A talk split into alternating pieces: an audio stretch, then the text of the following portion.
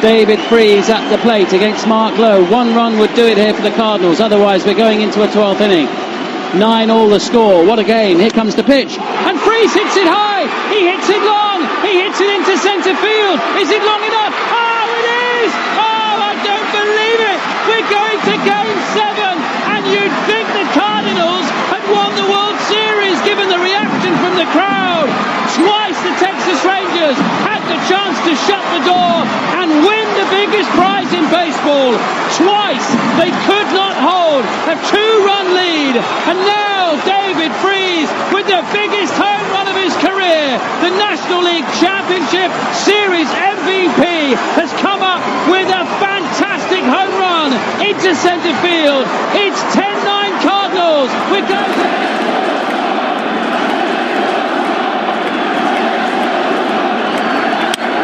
In the air to left, well hit. Back is Craig. What a team. What a ride. The Cardinals are world champs in 2011.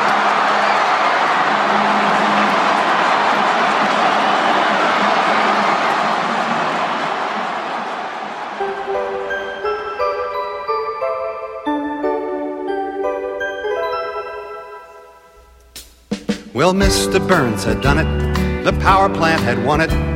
With Roger Clemens clucking all the while. Mike Scioscia's tragic illness made us smile. While Wade Boggs lay unconscious on the barroom tile, we're talking softball. From Maine to San Diego, talking softball. Mattingly and Conseco, Ken Griffey's grotesquely swollen jaw. Steve Sachs and his running with the law. We're talking Homer, Ozzy and the Straw. We're talking softball from Maine to San Diego. Talking softball, Mattingly and Conseco, Ken Griffey's grotesquely swollen jaw. Steve Sachs and his running with the law. We're talking Homer, Ozzy and the Straw.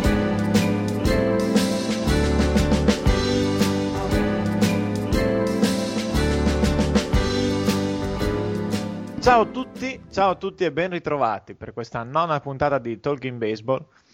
Nona puntata che, come avete potuto sentire, come sicuramente saprete, eh, dedichiamo, dovremo dedicare alla conclusione del campionato 2011, dell'MLB 2011 e al eh, successo che i St. Louis hanno portato a casa, eh, come avete potuto, potuto sentire durante la nostra copertina. Accanto a me, a bearsi di, questa, di questo evento, avremo come sempre Christian Bona, detto Sberl. Ciao ragazzi. E a tentare di tenerlo con i piedi per terra quest'ultimo avremo Marco Barbanera. Ciao ragazzi. Bene, cominciamo subito, andiamo subito al sodo di questa puntata, che poi ci vedrà anche impegnati a mh, fare un minimo di punto sulla situazione dell'off season, sui premi già segnati, che sono, non ci sono ancora quelli più importanti, ma ce ne sono già alcuni. E, ma cominciamo subito appunto parlando di come si sono concluse le, le World Series che avevamo dovuto lasciare in gara 5 su una situazione ancora molto fluida, diciamo così. E, Chris, tu immagino che non le abbia seguite con particolare attenzione queste World Series, quindi dai, posso parlarne tranquillamente, quindi Esatto. assolutamente non le ho seguite, ma comunque eh, vi è appunto l'ultima puntata alla quale non, è- non ero riuscito a partecipare, eh, avevate lasciato i nostri ascoltatori con il recap di gara 5 e la situazione in favore di eh, Texas in vantaggio 3-2 con la serie che si stava spostando a St. Louis. Favore del pronostico apparentemente per Texas, ma si è messo, eh, si è messo in mezzo innanzitutto un fattore importante che eh, in caso di gara 7 eh, avrebbe eh, sicuramente favorito i Cardinals, cioè la pioggia, perché gara 6 inizialmente prevista per, il, eh, per la nottata eh, di martedì, se non ricordo male, è stata spostata di 24 ore proprio per eh, via della pioggia e quindi ha permesso a Chris Carpenter di eh, andare ipoteticamente in, eh, in lizza per il eh, posto di lanciatore partente nell'eventuale gara 7, ma per arrivare a gara 7 bisognava prima giocare gara 6 e gara 6 è stata, a detta sostanzialmente di qualsiasi appassionato di baseball, una delle più belle della storia de- di questo gioco. In realtà fino al, al, nono inning sembrava una gara normalissima con Texas che eh, grazie a una partenza discreta di eh, Lewis e soprattutto a un attacco che nel settimo inning ha eh, spazzato via il bullpen dei Cardinals, sembrava davvero eh, sulla rotta giusta per conquistare il suo primo titolo della storia. E anche il nono inning confermava tutto ciò, eh, con eh, Feliz che pur con qualche difficoltà arriva eh, con due uomini in base, due out e eh, due strike su David Freeze, tutti in piedi, tutti pronti a festeggiare sulla panchina di Texas, quasi rassegnato al pubblico di St. Louis ma ecco che all'improvviso parte eh, il lancio di Feliz, battuta di Freeze lunga verso l'esterno destro. Sembra una palla di quelle a metà tra il fuoricampo e eh, la, l'eliminazione al volo del, dell'esterno, ma Cruz commette un errore grave. Parte innanzitutto troppo avanzato rispetto alla pallina e parte in ritardo. La pallina vola, vola, vola e picchia sul muro risultando in un two-run triple che porta la partita su, in parità e i Cardinals in delirio. Si arriva al decimo inning, quindi extra innings, e tutti pensano che la famosa inerzia ormai sia dalla parte dei Cardinals. Ma nel decimo inning ecco che risorge invece Josh Hamilton, infortunato durante tutte le World Series, limitato notevolmente per problemi di, er- di ernia, sports ernia, tira fuori uno swing magnifico che vale due punti per Texas e eh, fa risprofondare nuovamente nel silenzio più assoluto il Bull Stadium. Ecco, il decimo inning, la parte bassa sembra finalmente la, il coronamento del sogno per Texas, ma ancora una volta prima Oliver e poi Feldman causano il disastro con il punto del pareggio che arriva su un broken bat single eh, che cade nell'esterno centro di Lance Berkman. E la gara va avanti ancora, undicesimo inning, nessuno lascia il suo posto. Il Boo Stadium diventa un delirio e eh, per la prima volta nei playoff sale sul monte Westbrook per i Cardinals che chiude velocemente l'alta dell'undicesimo. Nella bassa dell'undicesimo sale eh, al piatto, eh, arriva Freeze, ancora lui, ad affrontarlo Low. Eh, il resto è storia. Freeze la manda all'esterno centro più profondo che può, la pallina va fuori dal, va fuori dal campo, St. Louis in delirio, si va a gara 7 e gara 7 eh, vede quindi sul monte la partenza di Chris Carpenter, temutissimo dai Rangers, e Carpenter eh, con una prestazione non eccezionale, ma comunque brillante, dove lancia 6 innings concedendo due punti, due basi ball e 5 strikeouts, e i due punti li concede nel primo inning, lancia i Cardinals verso eh, la vittoria coronata da, eh, ancora una volta da, eh, da De Freeze con due RBI e da home run di Craig, un altro fattore molto importante in questi playoff. Sostanzialmente la gara già al eh, quinto inning è decisa con i Cardinals che scappano via andando sul eh, 5-2 e il resto solamente un attendere il nono inning che si chiude con eh, una fly out verso l'esterno sinistro eh, presa al volo e Mott può festeggiare con Yadi Molina in una scena già vista nel 2006 solamente con Wainwright al posto di Motte può festeggiare il titolo dei Cardinals e il Bush Stadium in delirio, portando quindi l'undicesimo titolo a casa per St. Louis e lasciando nella più totale disperazione i Texas Rangers. A conclusione di una magnifica serie che eh, adesso che mi vedremo assieme in sede di post-analisi con i miei compagni di viaggio, ha lasciato comunque parecchi strascichi eh, sia per quanto riguarda eh, uno, un, uno, scombussolamento ai vertici di St. Louis, sia per quanto riguarda le critiche, eh, soprattutto a Texas, perché sostanzialmente le serie erano praticamente vinte. Eh, guarda, sono, sono, d'accordo con te per quanto riguarda, ovviamente hai fatto un recap delle serie, della serie e sono d'accordissimo. Tra l'altro, eh, per Texas il abbiamo parlato di errori dei manager, no? E già, già un errore grave, anche se ovviamente dice, insomma, dirlo adesso è troppo facile, ma se anziché tenere Cruz, un pessimo difensore, Ron Washington avesse pensato di mettere, penso a Andy Chavez, che tra l'altro aveva fatto già una discreta presa contro i Cardinals qualche anno fa, con Chavez al posto di Cruz staremmo sicuramente parlando di Texas campione del mondo, molto probabilmente, sicuramente non sappiamo, ma comunque a livello di, eh, di difensori non c'è storia.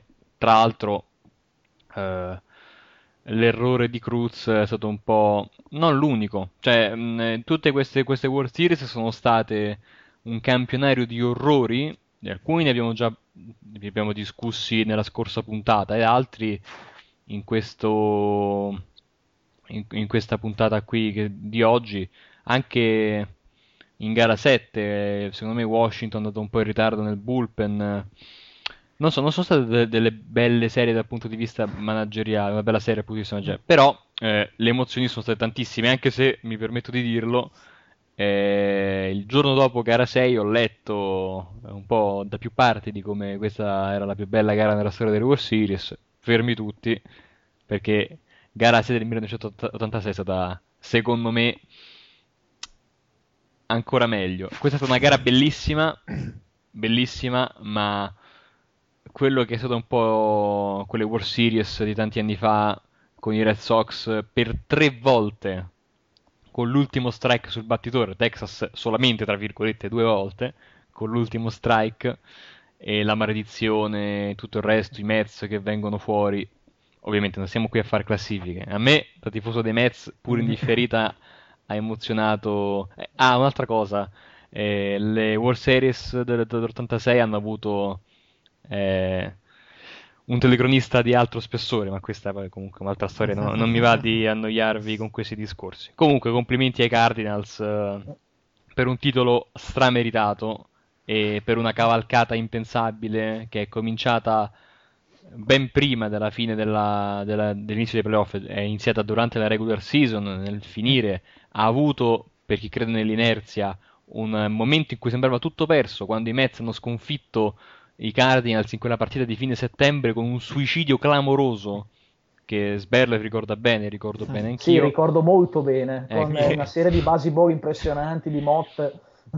Ecco. Io ricordo la serie di improperi che in fase di, com- di preparazione alla puntata, poi eh, nella sì. puntata successiva, è vero, è vero. espressa eh, Christian. E invece, nonostante tutto, i Cardinals hanno continuato a vincere, hanno sconfitto Houston e poi Philadelphia, poi i Brewers e poi alla fine i Rangers, quindi eh, nulla da dire. Complimenti veramente ai Cardinals per un titolo strameritato e un abbraccio forte ai tifosi di Texas perché sono due anni che arrivano alle World Series e due anni che perdono e quest'anno avevano una squadra secondo me anche più forte di quella dell'anno scorso e perdere in questa maniera non lo auguro a nessuno. Io sono ancora tra- tramortito per due eh, regular season perse all'ultima giornata contro una squadra già eliminata di fila e, e immagino cosa, e so, cosa, possa essere invece perdere le World Series per due anni di fila. Sì, soprattutto in questo modo. Sì, veramente. E infatti dico, se in mezzo dovesse arrivare alle World Series fatevi swippare o vincete.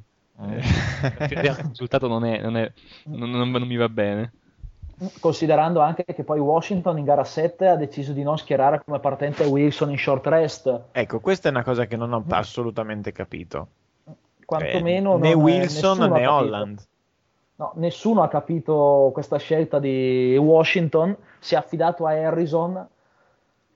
È stata una scelta a fin dei conti sbagliata, ma la logica avrebbe voluto comunque che si vinca o si perda, la partita te la vince o te la perde il tuo asso. Eh, ma non c'è domani, no, non c'è domani, eh, anche nel, nel, nel 2001, come, come, ho detto nella scorsa puntata, se non sbaglio, sì l'ho detto, eh, hanno messo i, i, Diamondbacks, hanno messo Randy Johnson che era partito il giorno prima da rilievo nel bullpen e l'hanno fatto entrare.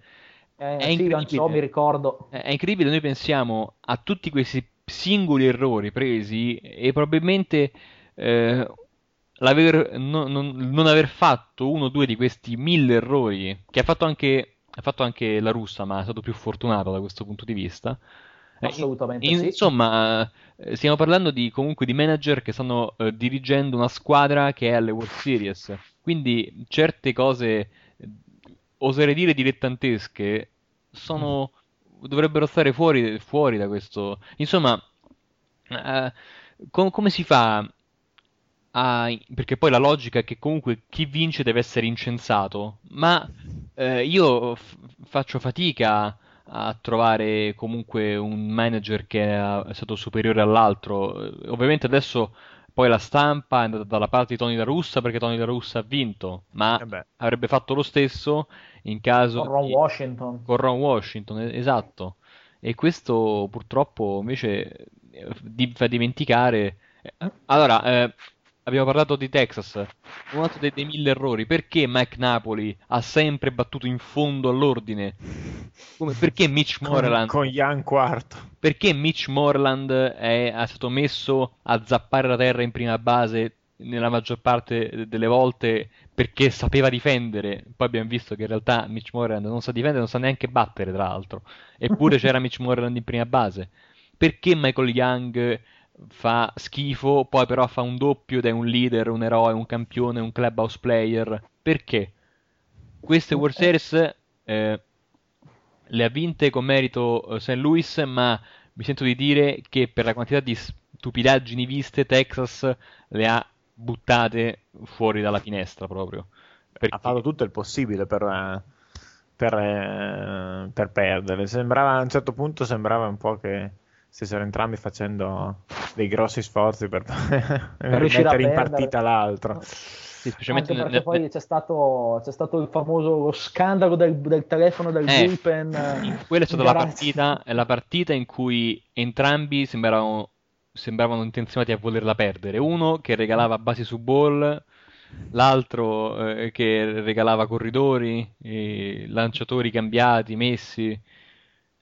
Non è stato una- un bello spettacolo, veramente. No, Però, da quel punto di vista no, però dal punto di vista emozionale Ah, sicuramente sì, non solo per noi tifosi, no, no, eh, anzi, anzi. e per, cioè, per noi tifosi dei Cardinals, ma anche per eh, il pubblico neutrale, tanto più che eh, leggendo poi nei giorni successivi a gara 7 i ratings delle World Series, la Fox ha fatto festa come da anni non faceva, perché hanno fatto, se non ricordo male, per gara 7 tra i 24 e i 25 milioni di ascoltatori. Hanno sconfitto numeri- il football entrambe le volte.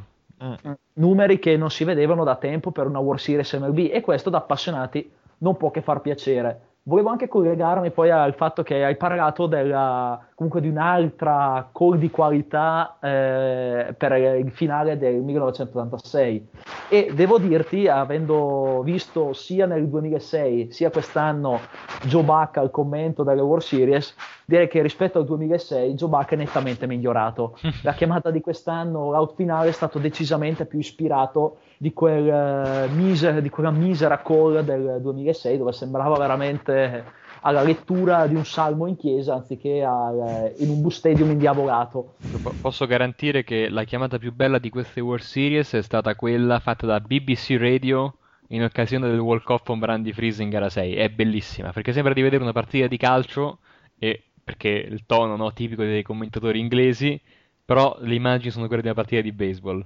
Bellissimo, poi molto eh, emozionante. Eh, si trova su internet co- con, abbastanza facilità. Si cerca BBC Radio eh, World Series Game 6, si trova sicuro. Ed è molto bello. Comunque, Ah, ti sei dimenticato di citare una cosa poi.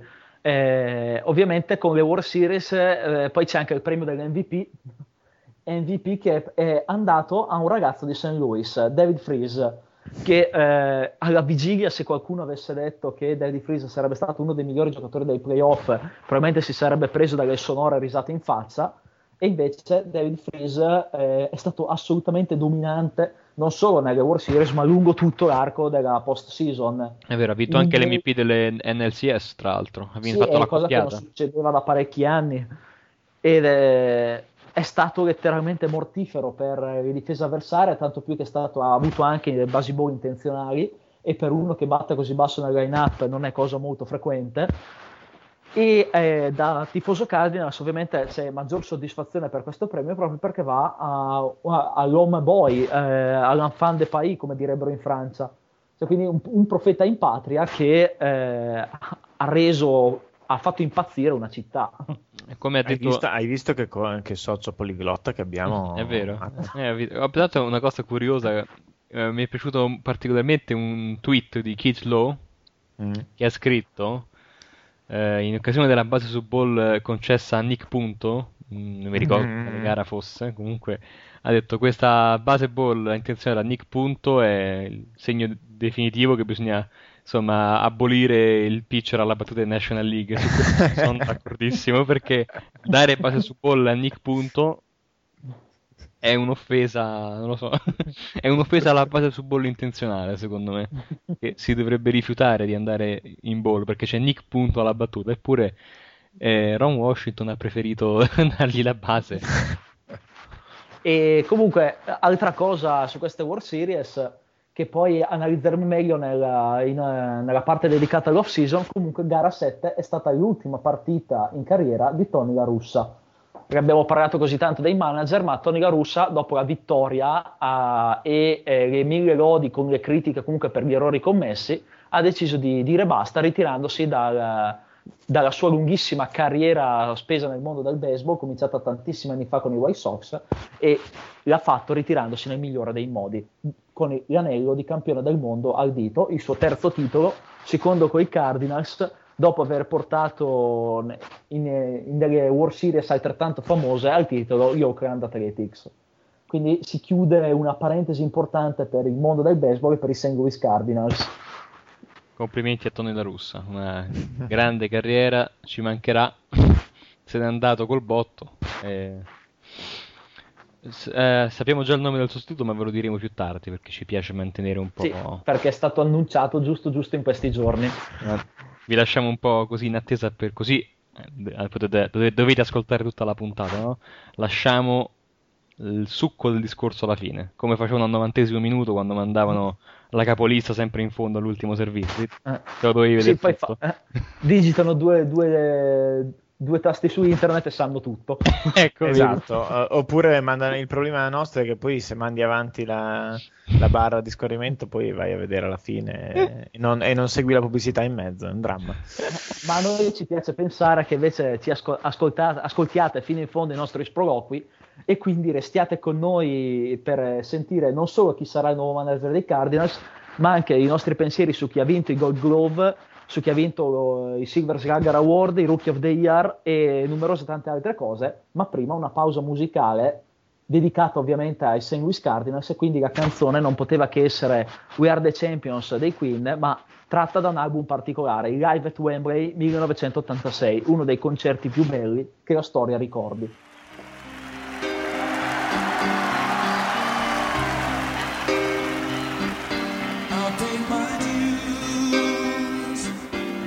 time after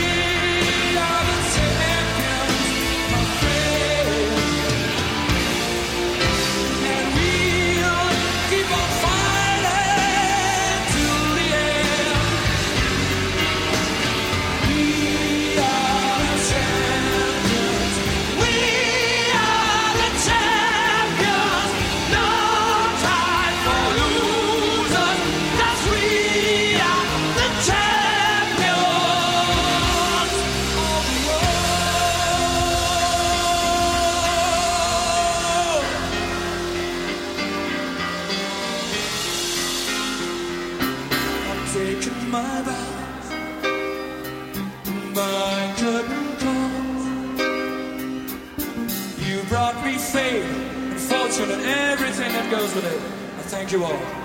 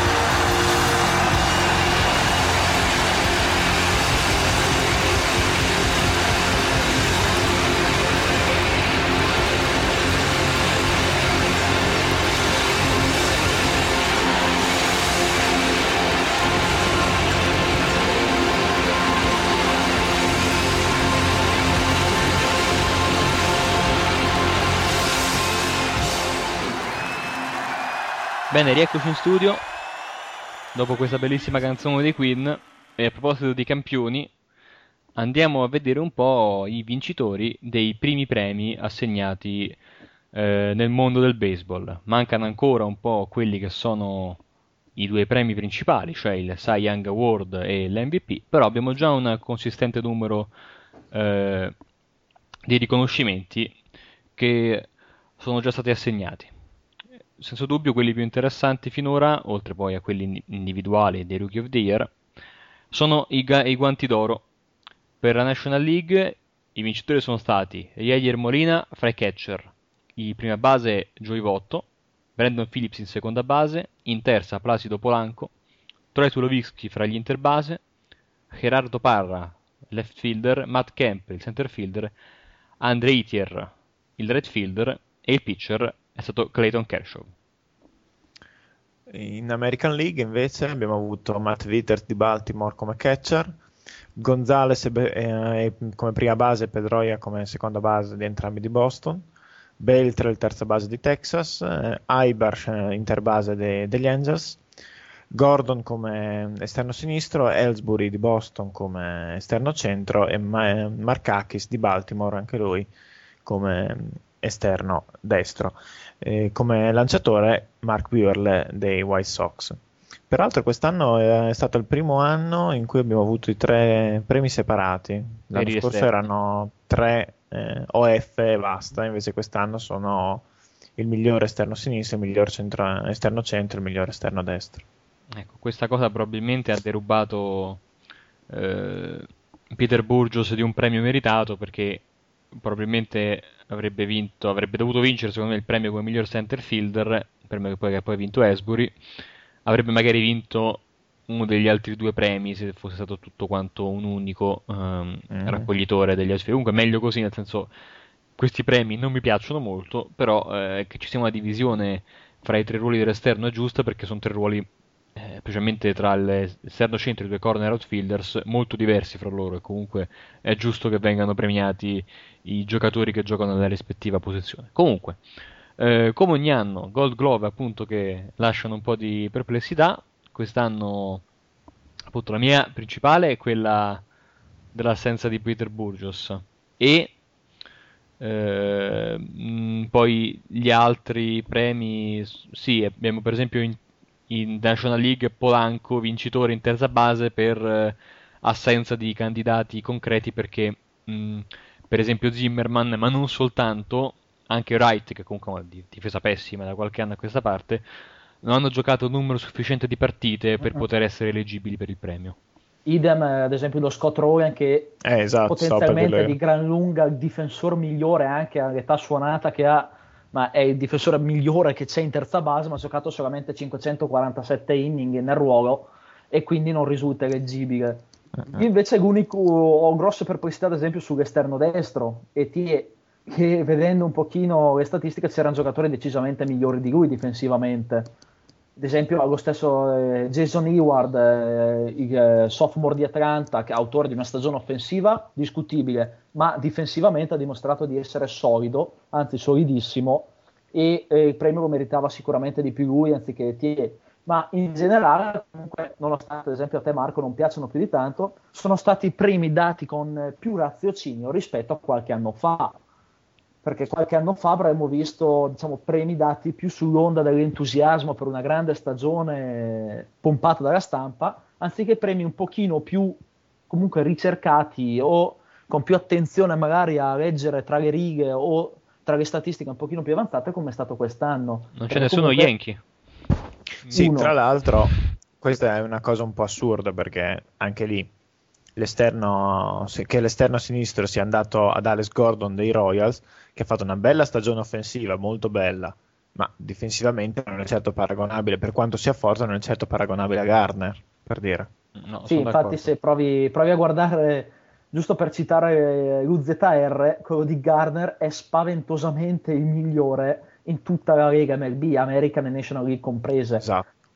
E non so se av- hanno contato i 150 inning scarsi che ha giocato in meno di Gordon in posizione. ma non c'è proprio il minimo paragone ecco, tra i due. Sì, il problema di queste, dei Gold Glove è che sono un eh, premio dato eh, formalmente per la difesa, ma in realtà bisogna che il giocatore abbia avuto un attacco. Eh, per tante volte viene premiato semplicemente il miglior giocatore come miglior attaccante, insomma, come per dire nel caso di Ellsbury, buon, ottimo difensore, ma Bourne è un'altra cosa. Eh, Sì, No, infatti. Burgos. Burgos. Burgos, eh, sì, scusa. No, ci tengo particolarmente, ragazzi, voi tutti, perché ce l'ho al Fanta Baseball. Quindi voglio che venga Conflitto di riconosciuta. interessi, conflitto di interessi. La difesa non conta il fantabaseball. Eh, purtroppo è vero. Va tipo, non so, ha fatto tipo 4 e mezzo di win above replacement e mi pare 4 soltanto di difesa e il resto con l'attacco. un po' di be- eh, un pochino col base running perché corre abbastanza bene, no? No, comunque è un giocatore molto giovane. Tra l'altro si è parlato di cederlo ai Mets in cambio di David Wright, cosa che io farei anche stasera, dov'è che si deve firmare. Eh, e vediamo che succede. È un giocatore giovanissimo, neanche 25 anni. Sarà mm, l'esterno centro degli Angels per ancora molto tempo, secondo me. Quindi magari Ma lo poi- potrà vincere l'anno prossimo. Eh, Per ricollegarmi al discorso dell'attacco, ecco, posso dirvi che secondo me l'attacco ha un po' influito nel catcher della National, perché Yadi Molina è un difensore spettacolare, ma quest'anno ha giocato al di sotto dalle aspettative e a livello difensivo c'era qualcuno eh, che ha giocato meglio di lui. A suo favore ha giocato però un anno offensivo tra i migliori in carriera che eh, ha portato i votanti poi ovviamente a pendere eh, nella sua direzione. C'è un Gold Glove eh, che ci può stare, ma che quest'anno però non è così meritato come ad esempio l'anno scorso. Tu a chi l'avresti dato?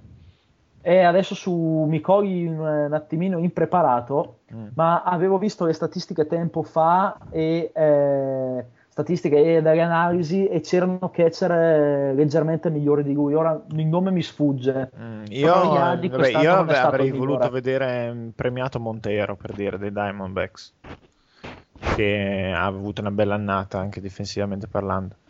Eh, però diciamo che un premio difensivo dato a un Molina si va sempre sul sicuro Mm. in generale. Sì, ecco, non abbiamo raggiunto i livelli del Jeter Gold Glove a priori di qualche anno fa. no, quello no. Eh, comunque per i, per i, così, gli appassionati anche di statistiche avanzate, posso consigliare i Fielding Bible Awards, che sono un pochino più eh, premi difensivi, non ufficiali ovviamente, ma più eh, con un occhio di riguardo verso statistiche avanzate, quindi vengono premiati giocatori magari effettivamente eh, per quello che fanno sul campo e non anche per la reputazione o per le loro statistiche offensive. Si trovano sul sito dei Fielding Bible Awards, e- che è www.fieldingbible.com. Eh, si vanno, se volete ve li posso anche elencare, se volete, tanto ci, ci siamo, no? Allora, eh, sono premi che vengono dati in base a tutta la lega, quindi non viene fatta distinzione fra National e American League. Mhm.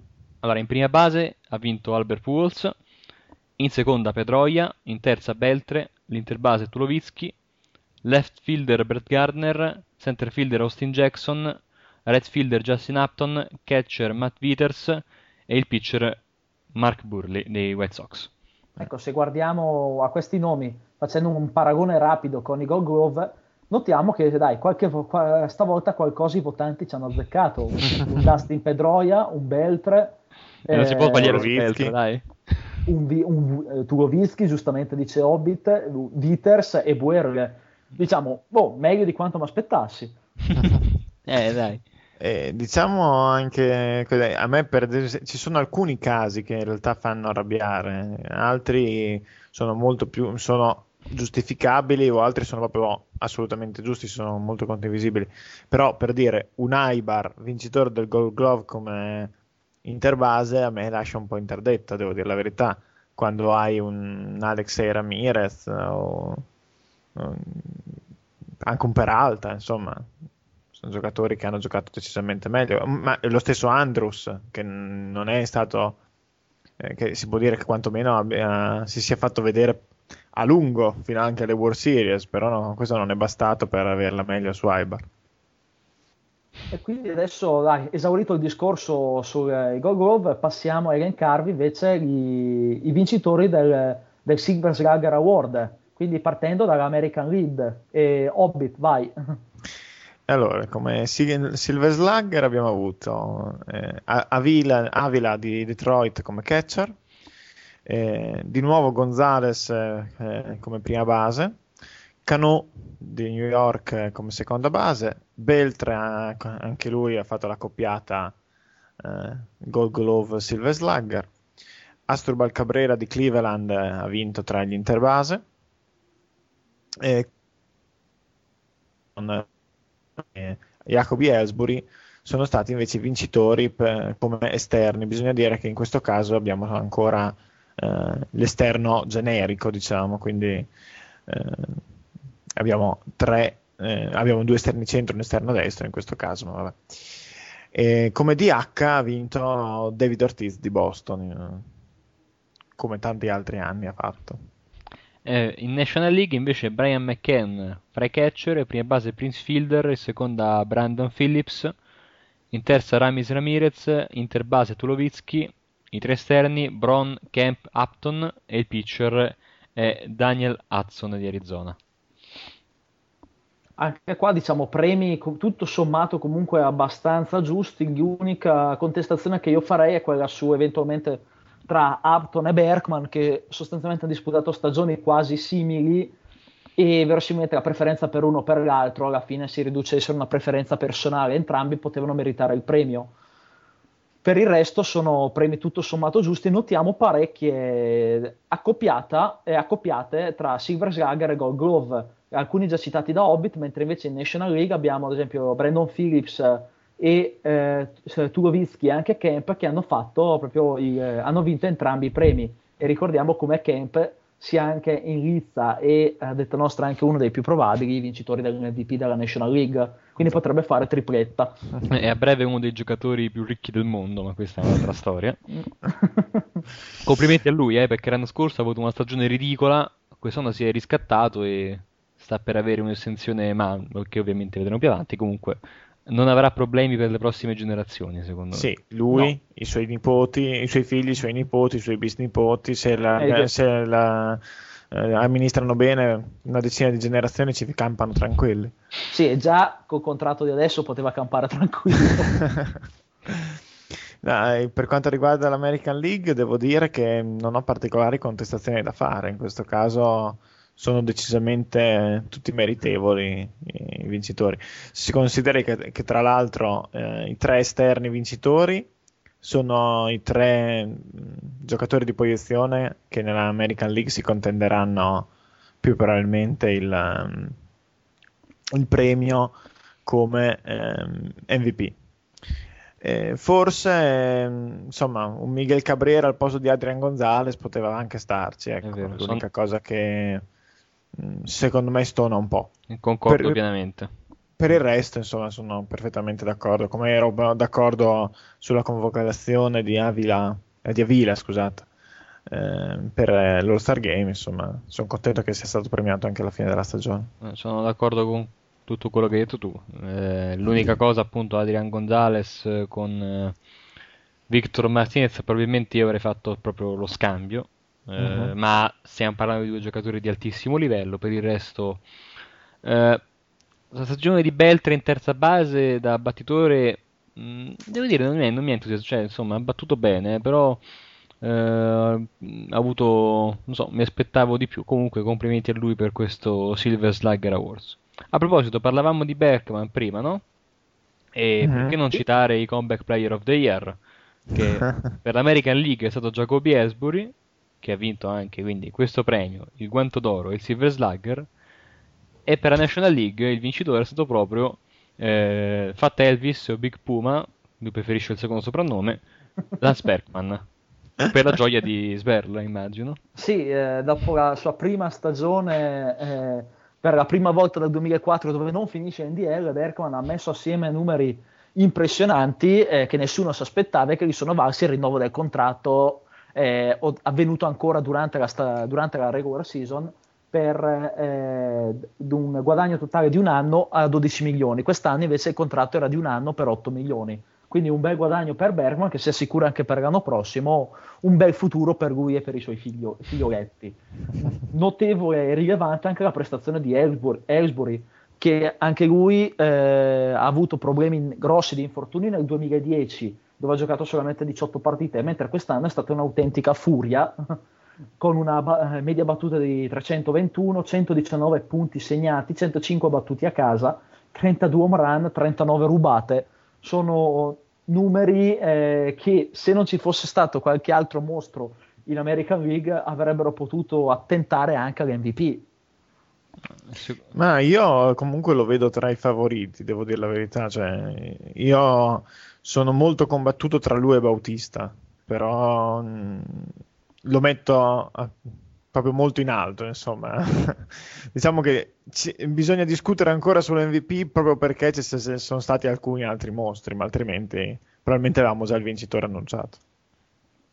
Sì, La stagione di Esburg è stata veramente spettacolare. Eh, quindi, anche se come detto io preferisco Bautista come vincitore dell'MVP, eh, comunque siamo lì, ecco. Non mi farebbero schifo nessuno dei due in squadra, quindi No, eh? non, non penso sia no, neanche produttivo star lì e vedere se è più forte l'uno o l'altro. Quello poi ci pensa no, il nostro gusto soggettivo. Comunque, a proposito di MVP, sui quali abbiamo fatto dei pronostici eh, tre puntate fa, se non vado errato, Sì. il- i tre premi che abbiamo pronosticato, MVP, Cy Young Award e Rookie of the Year, sono per arrivare ed è arrivato proprio poche ore fa il premio di Rookie of the Year. Mi ricordo i nostri pronostici, che se non sbaglio erano Kimbrel tutti e tre in Sì. National League e per l'American League io avevo pronosticato Pineda, Hobbit credo Lauri se non sbaglio. Io avevo buttato un Lauri, consapevole che non l'avrebbe mai vinto, ma la speranza era quella.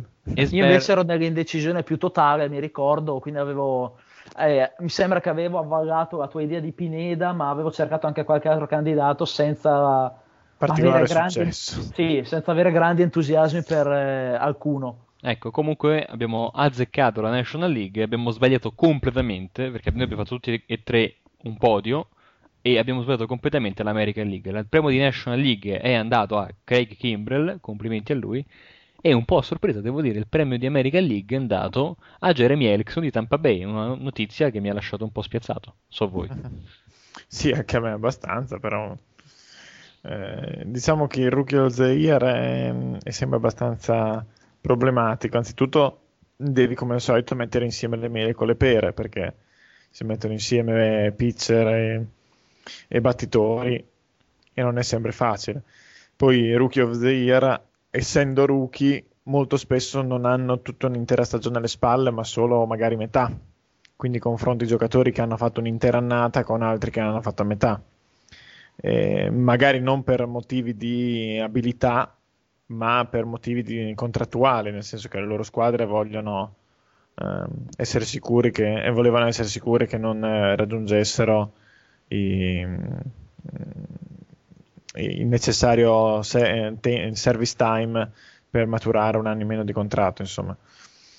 Eh, quindi sono sempre raffronti molto difficili mm, da fare, in questo caso non mi sento neanche particolarmente di dare addosso ai, ai votanti che votano probabilmente, cioè, mm, probabilmente mm, fossi io votante cercherei di fare un lavoro un pochino più scrupoloso di quello che ogni tanto viene fatto per questi premi. Però è, è- è quello su cui comprendo di più le difficoltà che possono esserci e le, le divergenze di opinione, insomma. Se volete ho la le due classifiche finali. Mhm. Per l'American League, primo, eh, i punti sono dati 5 al primo, insomma, i vari votanti possono stabilire un, eh, un podio. 5 punti al primo, 3 al secondo e 1 al terzo del podio di ogni rispettivo giornalista. Allora, Ellickson 102 punti, primo. Secondo Mark Trumbo con 63, terzo Osmer con 38 e mi pare che nessuno di noi aveva mai pronosticato nessuno di questi tre giocatori nei rispettivi podi, se non vado errato, eh, mi pare andando a memoria che non abbiamo mai citato nessuno di questi. Poi spuntano Ivanova con 30 punti, Pineda 11 punti, Ackley con 6 e Desmond Jennings e Jordan Walden con un punto. Mentre in eh, National League Kimbrell 160 punti è unanimo il suo premio, poi Freddie Freeman 70, scandaloso Vance Worley terzo con 40 punti, non si sa per quale motivo. Poi abbiamo una voragine e Wilson Ramos eh, con 6, Colmenter con 5, Espinosa con 3, Barney e Kenley Jansen con due. Già se mi pare che è stato quel rilievo dei Dodgers, se non sbaglio. Sì, che- sì, sì, sì. Eh, comunque, eh, Wilson Ramos che tra l'altro Sì. non ha vinto il, il premio come miglior rookie, ma ha vinto il, il premio come miglior rapito. sì, veramente era, Sì, ecco. è Purtroppo stato è stato protagonista di una brutta avventura. fortunatamente È stato- sì, è finita subito questa brutta avventura, ci lasciato un po' perplessi. Eh, un Major Leaguer rapito nel suo paese natale, per fortuna salvato, eh, con un'operazione spettacolare portata avanti dal presidente venezuelano eh, Chavez, se non sbaglio, no? Sì, sì, Ah. sì. ecco, che non ha perso l'occasione per farsi un po' di propaganda, oh, salvando un, eh, un patrimonio nazionale come Ramos, quindi adesso è tornato in libertà. Comunque, come E E, ha, e ha detto tra l'altro che continuerà a giocare nella Lega invernale venezuelana. Sì, sì, sì, già da doma- mercoledì dovrebbe essere in campo. Mm. E poi volevo fare un'ultima considerazione riagacciandomi un attimo a quello che aveva detto Hobbit, che non se la sentiva di andare addosso ai votanti dell'American League eh, per i Rookie of the Year e mi associo al suo pensiero proprio perché eh, appunto quando già avevano fatto i pronostici ero in imbarazzo perché non sapevo trovare comunque un candidato ideale e proprio per quello non me la sento neanche io di dare addosso la croce. Cioè, non c'era un rookie che si elevava al di sopra degli altri come invece è stato in National League dove Kimbrel ha eh, letteralmente battuto e stracciato e distrutto la concorrenza.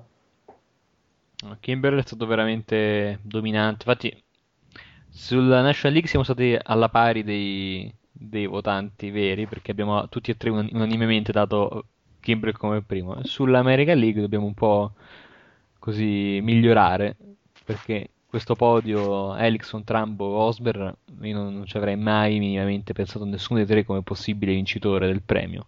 Mi aspettavo di vedere Nova molto più in alto, essendo uno Yankees e avendo fatto, queste cose sono cose che i membri dell'associazione, molti di loro tengono molto in considerazione, 17 vittorie da rookie con gli Yankees, eh, che a volte viene vista come una cosa abbastanza difficile per un rookie, no? La pressione di New York, eh, eccetera, eccetera, eccetera. Poi, tra l'altro, il povero Nova, questo lo aggiungo io, è stato fatto salire e scendere tutto l'anno, messo come rilievo da Girardi. Eh, Insomma, non è stata andata così liscia per lui, no? La rotazione via, no? Sempre costantemente in discussione. Quindi poi mi ha un po' stupito vederlo, lan- vederlo così in basso, in basso, questa medaglia di legno per il premio di Rookie of the Year.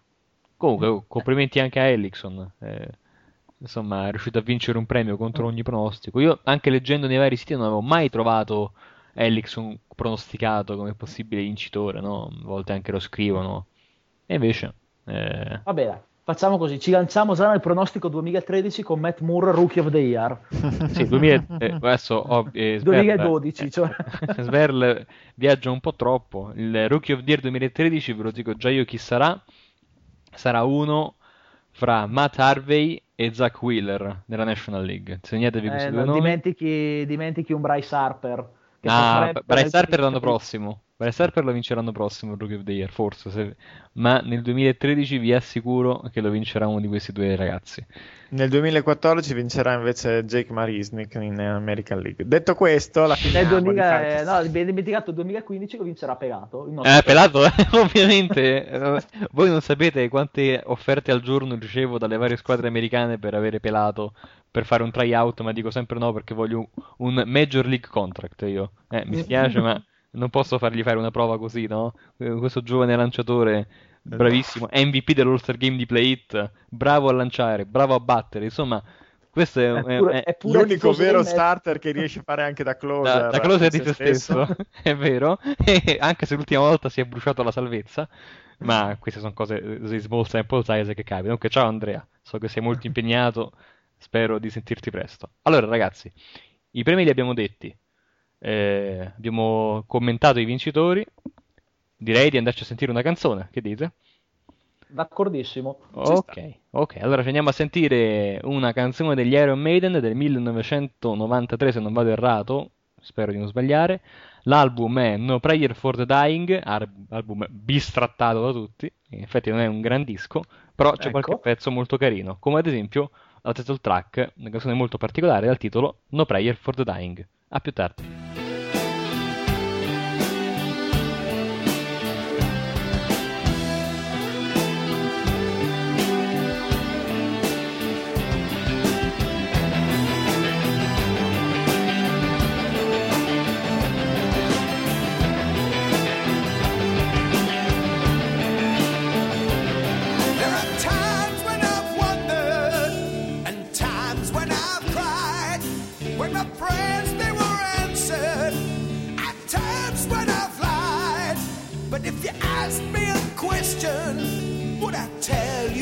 Truth? Now there's something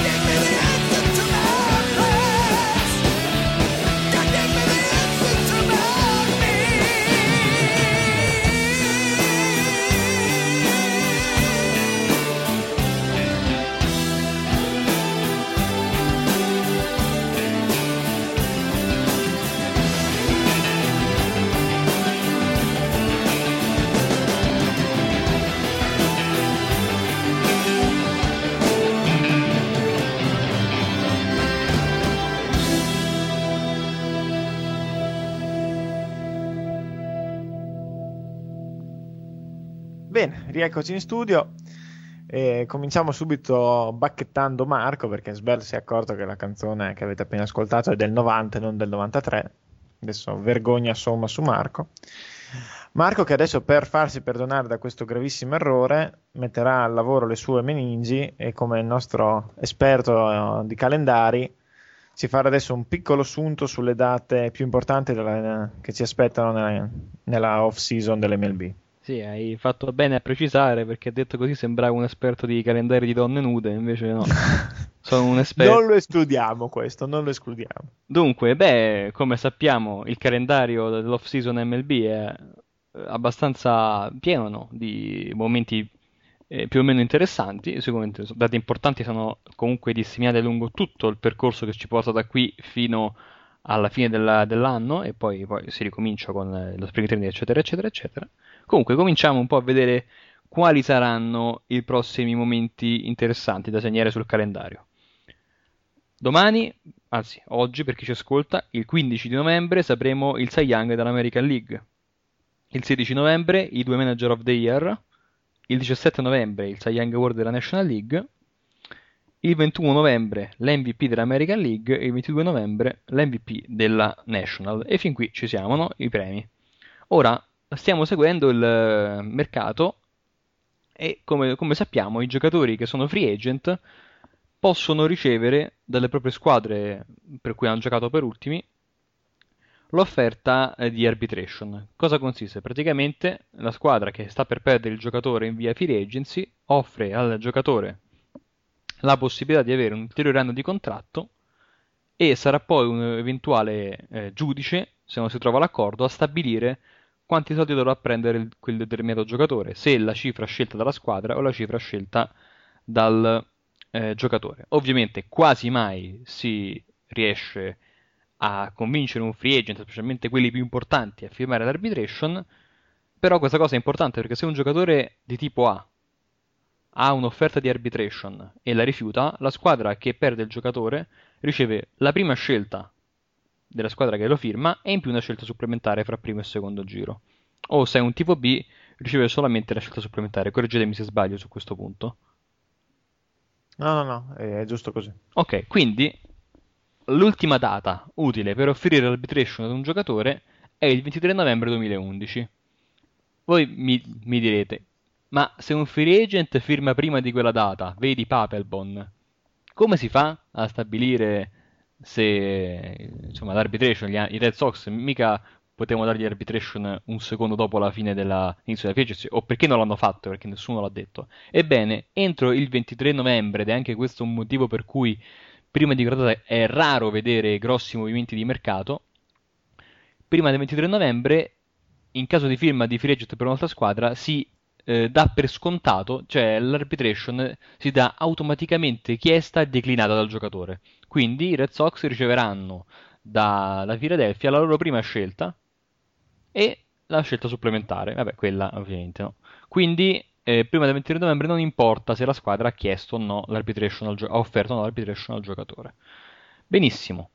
Andando più avanti, il primo dicembre è l'ultimo giorno per sistemare così i roster in vista del Rule 5 Draft, che poi avviene il 5 dicembre 2011 durante i Winter Meetings, che sono questi incontri fra i GM che sono spesso tre giorni, dal 5 all'8 dicembre, in cui si hanno un sacco di notizie di mercato, vengono fatte trade, poi ci sono gli agenti dei giocatori che quindi eh, fanno firmare i contratti, insomma sono dei giorni molto attesi.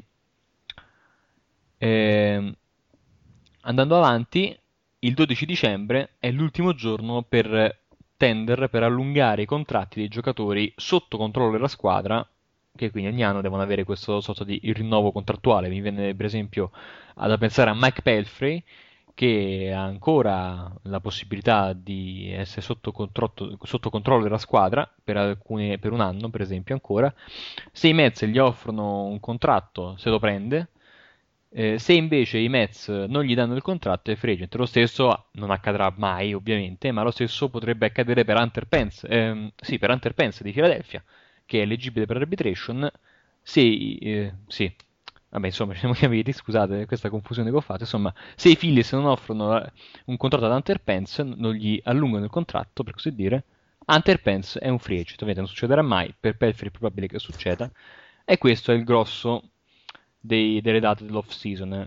Quella più importante successiva è il 9 gennaio dell'anno prossimo, quando saranno annunciati i, i free- i membri della Hall of Fame. Poi da febbraio si ricomincia con lo spring training e via così. Se vi interessa, l'opening day è il 4 aprile, che detto così sembra tipo fra due anni. Il 5 poi cominceranno tutte le squadre, il 4 è soltanto l'opener fra Marlins e Cardinals, ma c'è un contentino per noi appassionati. Il 28 e 29 marzo Mariners e e Athletics giocheranno due partite a Tokyo per aprire la stagione, quindi effettivamente avremo due, eh, due partite con una settimana di anticipo a un orario tra l'altro abbastanza abbordabile per chi non lavora di mattina perché le partite saranno al Tokyo Dome e quando in Giappone è sera è più o meno metà mattinata in Italia, se non ricordo male dai... eh, insomma, vedendo il World Baseball Classic del 2009 ricordo grosso modo che erano questi gli orari delle partite che giocavano a, a Tokyo. Quindi con queste cose in mente abbiamo comunque eh, alcune notizie eh, da parte eh, che sono comunque state già annunciate. per esempio, o meglio, non è stato ancora annunciato, ma sappiamo che si sta lavorando alacremente per la firma del Collective Bargaining Agreement e su questo penso che Sberla ci può dire qualcosa. Sì, diciamo che eh, non è una situazione come quella NBA dove sostanzialmente siamo alla rottura più totale e il lockout ormai è quasi ufficiale per tutta la stagione, ma qui siamo a un ottimo punto, non ci dovrebbero essere ritardi nella firma che dovrebbe arrivare entro l'11 dicembre, sono state appianate tutte le questioni ritenute più importanti e eh, diciamo eh, noi diciamo importanti per la firma del contratto, quando in realtà gli accordi veri erano già presi, erano solo delle ratificazioni. E eh, il punto più eh, appunto delicato è, eh, è, decidere le sorti degli Houston Astros.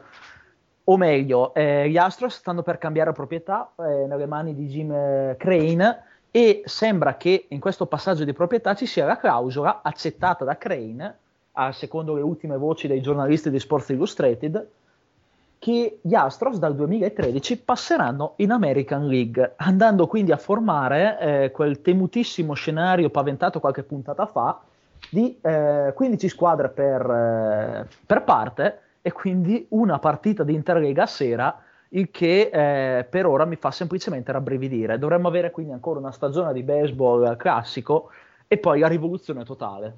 L'unica cosa positiva in tutto questo, sono d'accordo con te, è una proposta, anzi ormai purtroppo è praticamente in realtà abbastanza vomitevole, l'unico vantaggio è che finalmente avremo eh, le division da 5 squadre ciascuna in tutte e due le leghe, quindi non più American League West a 4, National League Central a 6. Certo è un magra, magra consolazione perché in realtà appunto l'Interlega ci sarà tutti i giorni della settimana, tra l'altro immagino che facciano eh, non sia ogni giorno una partita diversa, ma ci sono delle serie di Interlega praticamente, no?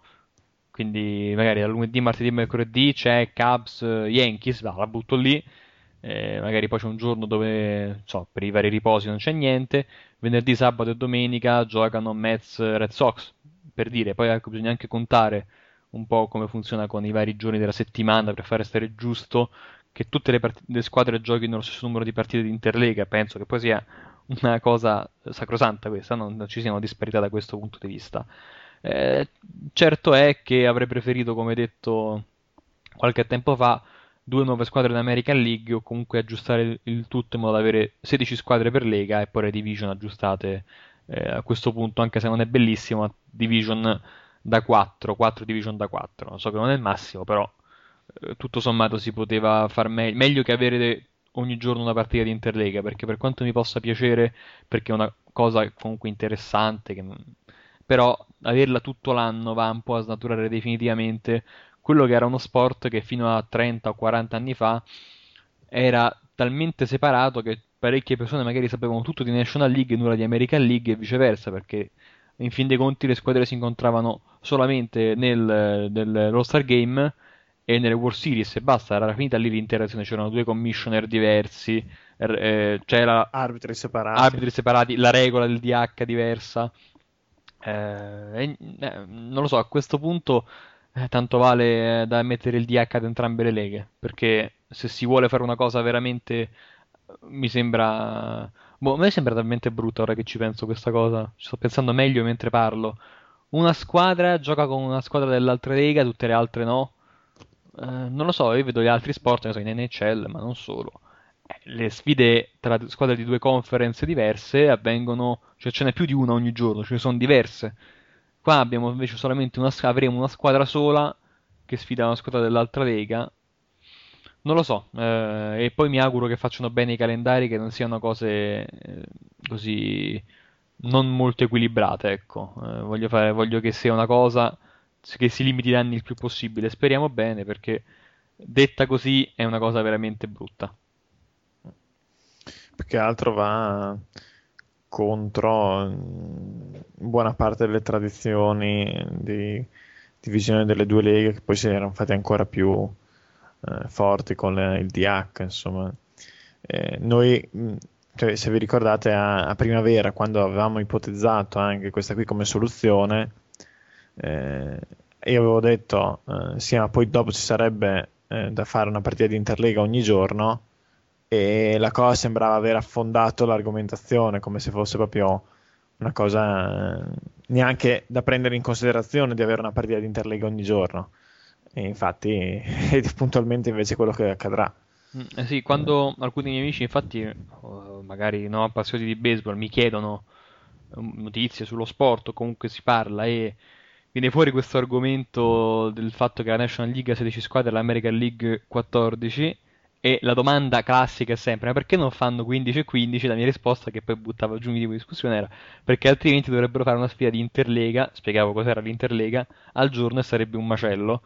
E invece questo evidentemente per Bud Selig e i proprietari non è un macello, si può fare e quindi beh speriamo ci abbiano visto meglio di noi, anche se ne dubito in questo caso perché la cosa sarà dura abituarsi, poi ci si abitua sempre eh, perché eh, come disse un, mi pare un giocatore famoso, se non ricordo chi, parlare del diavolo è peggio che vedere il diavolo, però comunque non è una cosa ehm, facile da mandare giù, specialmente adesso che ci pensiamo così, e, è distante un anno perché il 2012 sarà ancora con le regole di quest'anno, ma poi quando arriverà vedremo veramente se l'impatto sarà così devastante come temiamo oppure se poi ci si abituerà. Probabilmente ci abitueremo, non so però se sarà mm, facilmente digeribile la cosa.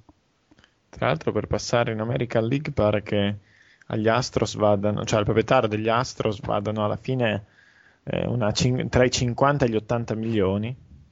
Li, li prende? In realtà sarà una, No, in pratica sarà un, uno sconto sull'acquisto degli ah. Astros e quei, quei, soldi li metterà l'MLB, ma insomma alla fine sono 50-80 milioni in più che ha. Eh, domanda che faccio così, non c'è eh, i Rangers, non, non, vabbè, però no, niente, no nulla, nulla. Eh, no, eh, perché mi è venuto in mente di quando gli Islanders vennero piazzati dalla National Hockey League a New York per evitare che la World Hockey Association piazzasse una squadra, no? C'era questa uh-huh. lega però in effetti lì eh, gli Islanders vennero messi e dovettero pagare un, parecchi soldi ai Rangers perché avevano invaso il, il loro mercato. Però in questo caso sono già lì, non è che il cambio di lega poi veng- va, va, va, poi a creare chissà quali, quali scombussolamenti, quindi no, mm. sono già lì. Sì, tra l'altro il Texas in questo modo non avrà neanche una squadra di, di Nation. Mm-hmm Stavo pensando che di solito avevano sempre puntato ad avere magari le squadre più vicine in leghe diverse per accrescere le rivalità anche. Vero, da, perché ora che ci penso bene, per esempio, non so se questo non tutti lo sanno, ma i diritti televisivi dei Washington Nationals sono gestiti da Baltimora come penale per aver invaso il territorio degli Orioles nel 2005. eh, quindi c'è sempre qualche forma di compensazione. In questo caso, ovviamente, no, perché ora diciamo, avevo pensato troppo velocemente. Poi la realtà dei fatti è che gli Asps non si spostano di un millimetro. Eh, sono sempre lì, quindi non hai... Cambiano solo le avversarie. Esatto, cambia. Poi bisognerà vedere dove verranno piazzati. Forse non so, perché comunque i Rangers giocano nell'American League West, ma sono una squadra central, per così dire. Quindi non credo che sposteranno anche Houston dall'altra parte. Eh, no, anzi, andranno quasi sicuramente lì. Eh, non so, vediamo. Vedremo. È ancora. Si paventava di un possibile cambio già per il 2012. A quanto pare per adesso è scongiurata la cosa. E quindi l'MLB dovrà fare un po' di riallineamento eh, per la, la, stagione 2013. Speriamo faccia mm. bene, insomma. Eh, lo vedremo poi alla firma ufficiale del contratto. Ma nel frattempo, mentre si discute del contratto e sarà discusso anche ai primi meetings dei GM, qualche mossa è già stata fatta e anche mosse non di poco conto, direi. Sì. In quanto adesso è la prima, e qua passo la, l'assist a Marco, e introducendo subito il discorso sulla firma più eclatante di questa prima parte di off-season, che penso Marco sia ben felice di annunciarci. Sì, la firma di Jonathan Papelbon, storico closer dei Red Sox, con i Philadelphia Phillies. Una eh, firma che ha lasciato tutti quanti a, a, bocca aperta per un semplice fatto, non solo per la quantità di soldi spropositata, ma perché alcuni giorni prima eh, i Phillies sembravano ad un passo dal rifirmare il loro closer eh, diventato poi free agent, Ryan Madson, no? Con un contratto di eh, 4 milioni, eh, sì, 4 anni, 44 milioni divisi in 4 anni, no? E poi a quanto pare è stato eh, bloccato questo contratto dal proprietario dei Phillies. Allora abbiamo pensato, eh, logicamente dico, allora il prossimo, chi, il prossimo giocatore che punteranno, sempre che poi non firmino Mazzen, Mazzen di nuovo, avrà un contratto inferiore perché se non possono dare 4 milioni, sì, 4 anni, 44 milioni a Mazson, eh, dan- danno di meno, no? E invece spunta fuori all'improvviso, eh, pochi giorni fa su MLB Trade Rumors, eh, Phillies eh, o- o- signing- eh, close to signing eh, Papelbon. Non si sapeva niente, soltanto che era vicinissima alla firma. E su Twitter ho scritto: eh, I Phillies daranno più o meno soldi a, pa- eh, a Papelbon, più o meno soldi rispetto a quelli che avrebbe- avrebbero dovuto dare a Matson. Detto, la logica ci dice di no, ma con i Phillies non si sa mai. E infatti, i Phillies hanno dato un contratto spaventoso ad un giocatore che lancerà un inning a partita quando saranno avanti di 3 punti o meno, quindi non sempre. Gli dato, gli daranno anzi 4 anni, sempre come Matson, ma 50 milioni di dollari eh, con 58 centesimi, immagino, no? 50,000,058. Come se non bastasse, quindi una mare di soldi, neanche Mariano Rivera penso che guadagni così tanto. Come se non bastasse, se Papelbon finisce 55 partite nel 2015, finisce, non chiude, eh, come per Francisco Rodriguez l'anno scorso. Se finisce 55 partite nel 2015 oppure 100 fra 2014 e 2015, si attiva l'opzione che allunga il contratto a 63 milioni. Soldi veramente buttati perché i Phillies hanno bisogno di un prima base. Vabbè, hanno Howard e quindi sono anche costretti a tenerselo. Hanno bisogno eh, di un esterno sinistro, hanno bisogno di un interbase e vanno a buttare un sacco di soldi, più di quelli che avevano promesso a Matson, per prendere Papelbon che ha già 31 anni. Ed è sì un ottimo closer, ma è, data l'età, data la volatilità del ruolo, una possibile bomba d'orologeria. Potrebbe crollare in qualsiasi momento ed è comunque, pur se non dovesse crollare, ha già imboccato quelli che per un rilievo, per un giocatore, sono gli anni del declino. E quindi è un contratto che fa, fa riflettere. Insomma, eh, Ruben Amaro perché ha firmato eh, questo giocatore a queste cifre? Tanto vale prendersi Matson a meno. E ha anche speso due scelte in questa maniera. Se Matson però firma con un'altra squadra ne guadagnano una in realtà, comunque, comunque hanno perso, due, hanno perso la loro prima scelta. In ogni caso. E quindi non è una ma- grandissima mossa.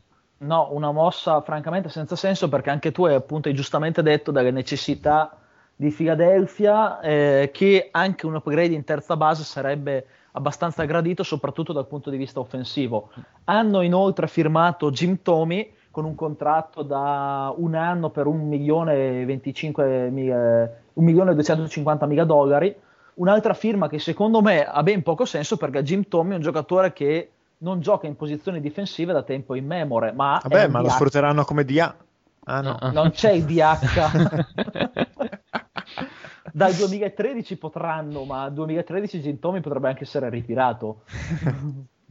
Oh, a meno che E- Amaro non, non non sa già che ci sarà il, il DH, oppure una delle possibili voci sul nuovo CBA è relativa al fatto che non ci saranno più le scelte di compensazione per i free agent di tipo A. Magari già sapeva tutto questo e allora ha detto va, firmiamo Paperbon, firmiamo Tommy, ho già il DH e non devo dare la prima scelta eh, assoluta del mio, la, la mia prima scelta al draft dell'anno prossimo. Possibile, no, a parte gli scherzi.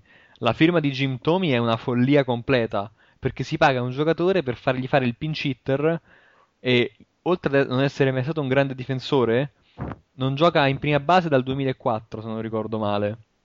E comunque non ha la mobilità, insomma, ma eh, mi spiace vedere che alcuni hanno detto una buona firma, perché non è, non è per niente una buona firma, è un bench player. Paragonata a quello che, attenzione, è paragonata a quello che è stato pagato. Eh, eh, allora, un bench player che però non può fare lo specialista difensivo, perché i bench player sono o quarti esterni o specialisti difensivi. eh, boh, pinch O utility man. utility man, io non so. o se- giocatori in grado di fare più ruoli. eh, eh, lo so, sappiamo che Philadelphia non avrà Howard per un po' l'anno prossimo, forse per il- tutto il primo mese, come- perché ha, un- ha avuto un, un bruttissimo infortunio. Però non possono pensare di sostituirlo con, eh, con Jim Tomey e tutte le partite perché non ce la fa proprio. Non, non ce la, eh, rischia di Beh, finire. magari pensano, pensano di usarlo magari una partita sì, una partita no, eh, la prima parte, e poi dopo dargli un ruolo in panchina. Eh, comunque questo dimostra scientificamente come i Phillies non capiscono molto della difesa, perché mettere Tommy in prima base a difendere, tanto vale ci metto boh, John Mayberry Jr. o, o- o prendo il primo corpo caldo in AAA e ce lo metto finché non torna Howard. Pensavo in tribuna direttamente, tanto alla fine la differenza con la difesa di Howard non è che sia poi particolare. Guarda, è la difesa di Howard. Eh, tra l'altro, ecco, parlando di, di, mh, terza base, oltre alla scarsa produzione offensiva di Polanco, bisogna anche sottolineare come si sia operato per l'ernia a fine stagione. Idem ha fatto Hunter Pence.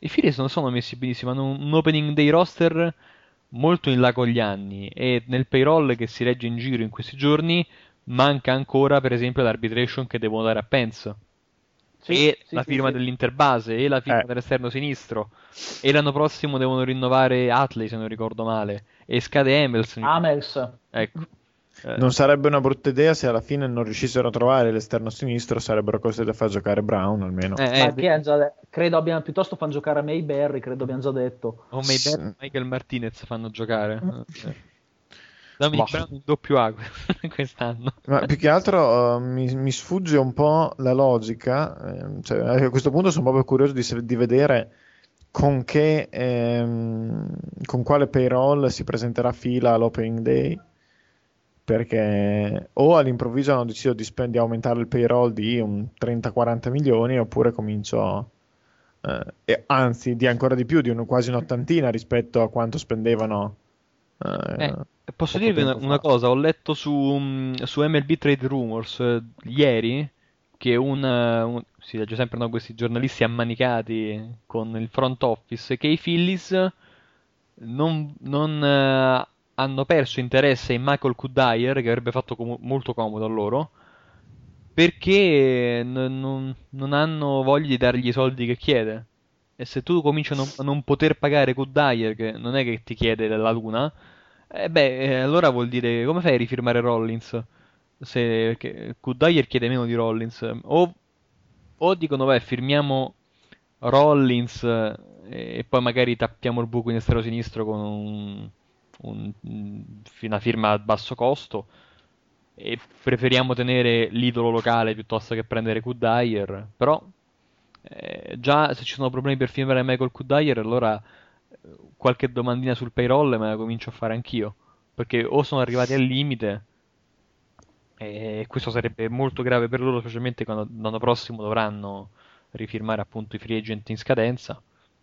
E avranno sul groppone contratti spaventosi, fra cui ora si è aggiunto anche quello di Papelbon. Quindi non è una situazione facilissima a Philadelphia, specialmente se il payroll adesso è saturo, come spero credo che sia. Spero per loro, eh, perché insomma siamo quasi ai livelli degli Yankees ormai.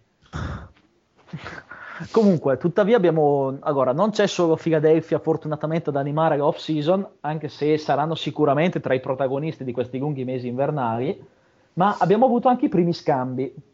Primi scambi che chiedo a voi, cari compagni di viaggio, di analizzare, partendo da quello più eh, avvenuto più tempo fa, eh, per così dire, quello tra Cleveland e Atlanta, con Cleveland che porta in casa eh, Derek Lowe, starting- lo starting pitcher di Atlanta, in cambio di un giovane rilievo che è Chris Jones. Eh, Cosa ne pensate? Salary dump, purissimo.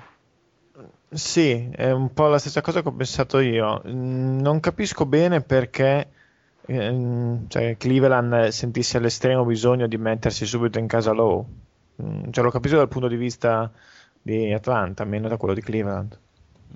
Eh, l'unica cosa è che si va ad aggiungere a uno staff dove ci sono altri ground baller, no? Quindi magari, però, eh, certo, non prende poco Ah, ed è un po' Prende sui 4 milioni, 5 milioni l'anno con- più o eh, meno. ed è un po' avanti con gli anni, vedremo. Comunque, se è preso come mangia inning ci può anche stare, anche perché hanno preso in cambio di nulla, hanno preso in cambio di un rilievo di singolo A, se non ricordo male. E correggimi, è l'ultimo anno di contratto? Sì, dovrebbe essere l'ultimo anno di contratto. Ha firmato per, per 4 anni, nel periodo in cui i Mets hanno firmato Oliver Perez per 3 anni. C'era la scelta, prendiamo Lowe o Perez? No, e alla fine abbiamo preso Perez e... perché Minaya non voleva dare il quarto anno a Lowe. E abbiamo visto Ecco. che, pur non avendo lanciato da- in maniera stellare, però Derek Lowe comunque sarebbe stata una firma migliore rispetto a quella di Oliver Perez. Penso che su Eh. questo ci sia un po' una, eh, così, la decisione, una, a- insomma, in maniera unanime ci sia l'idea che questa sarebbe stata la cosa migliore da fare per i Mets. Comunque, no, ultimo anno di Comunque sì. contratto. Sì. Ecco, e infatti quindi porta ad esempio nel caso gli Indians andassero male e De Lowe disputasse una stagione dignitosa potrebbero addirittura ottenere qualcosa in cambio a, a- a fine luglio. E seconda trade su cui invece vi chiedo un'opinione veloce è quella tra eh, Kansas City e San Francisco che ha visto eh, andare nella città di Kansas i pitcher Jonathan Sanchez e eh, Ryan Verdugo in cambio niente poco di meno che Melky Cabrera. Beh, qui mh, non è un pesce d'apriga non ho particolari difficoltà a dare la vittoria, diciamo così, a, mh, cioè, a giudicare meglio eh, la parte riguardante Kansas, che si è presa un, boh, un utility, un, un pitcher in grado di fare il rilievo, quantomeno, quantomeno il loggy, più un numero 3, numero 4, adesso vedremo. Anche che diventasse solo un numero 5 o un long reliever, insomma, per Cabrera non è che abbiano preso poi poco.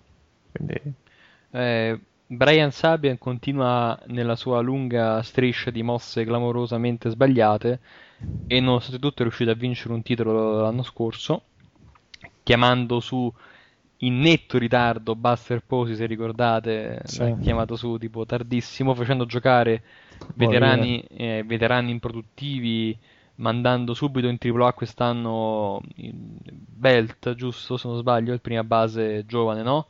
Facendo giocare Aff al Sì, posto sì, suo. sì, sì. Ecco, vabbè, vabbè.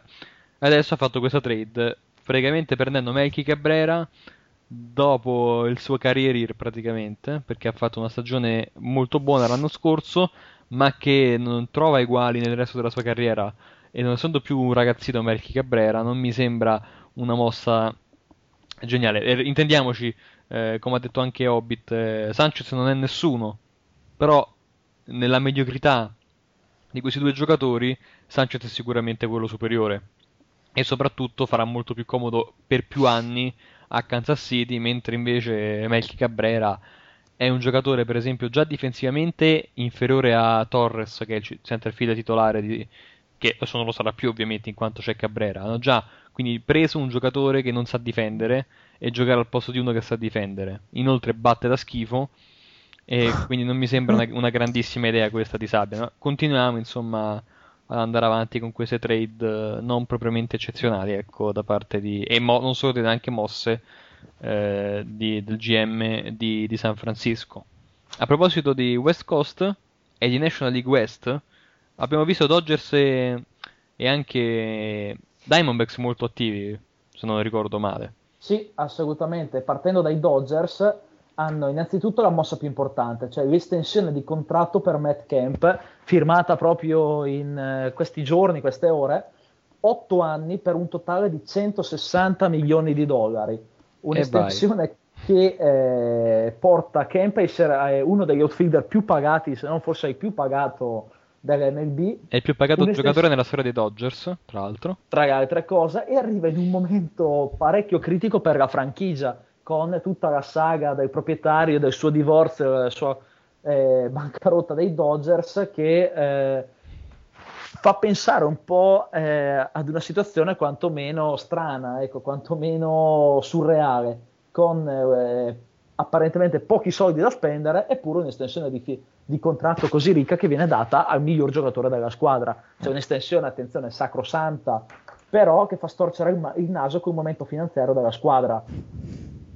Sempre però gli stessi Dodgers hanno, completano le loro mosse con eh, la firma di Juan Rivera all'esterno che è firmato per un anno di contratto a 4 milioni e mezzo con un'opzione per il secondo e soprattutto una firma avvenuta in- nel momento in cui vi stiamo parlando, meglio stiamo registrando, cioè una firma quan- assurda a mio modo di vedere, che è quella di Mark Ellis, seconda base eh, che Oakland non aveva la minima intenzione di rifirmare più per la disperazione che altro, che si è guadagnato un contratto di due anni per 8.75 milioni totali.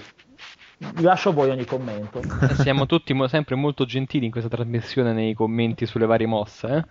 Sì, diciamo, eh, diciamo che probabilmente dovremmo eh, anche eh, cercare di analizzare so, la- i, i commenti un anno dopo, vedere un anno dopo come ci siamo messi, e poi i commenti due anni dopo, cosa avevamo detto e come è andata veramente. Le puntate sono sempre online, quindi potremmo andarle a ripescare. Io ho letto qualche tempo fa i commenti dei vari giornalisti e blogger dopo la firma di Perez da parte dei, dei Mets, una, una cosa spettacolare, anche se lì ero subito, ero subito stato critico e non solo io, eh. Tut- anche voi, se non ricordo male, eh, erano stati abbastanza critici, ma Minaya venne incensato a destra e manca. Grande firma, un giovane pitcher, il futuro Sandy Koufax, veramente, eccetera, eccetera, eccetera. Abbiamo infatti visto il futuro Sandy Koufax adesso lancia nella Winter League messicana facendo, facendo il Luki. Ah, pure neanche il Insomma, perdente. vabbè, comunque fa, no, fa il rilievo da, lo specialista da un out. Fa.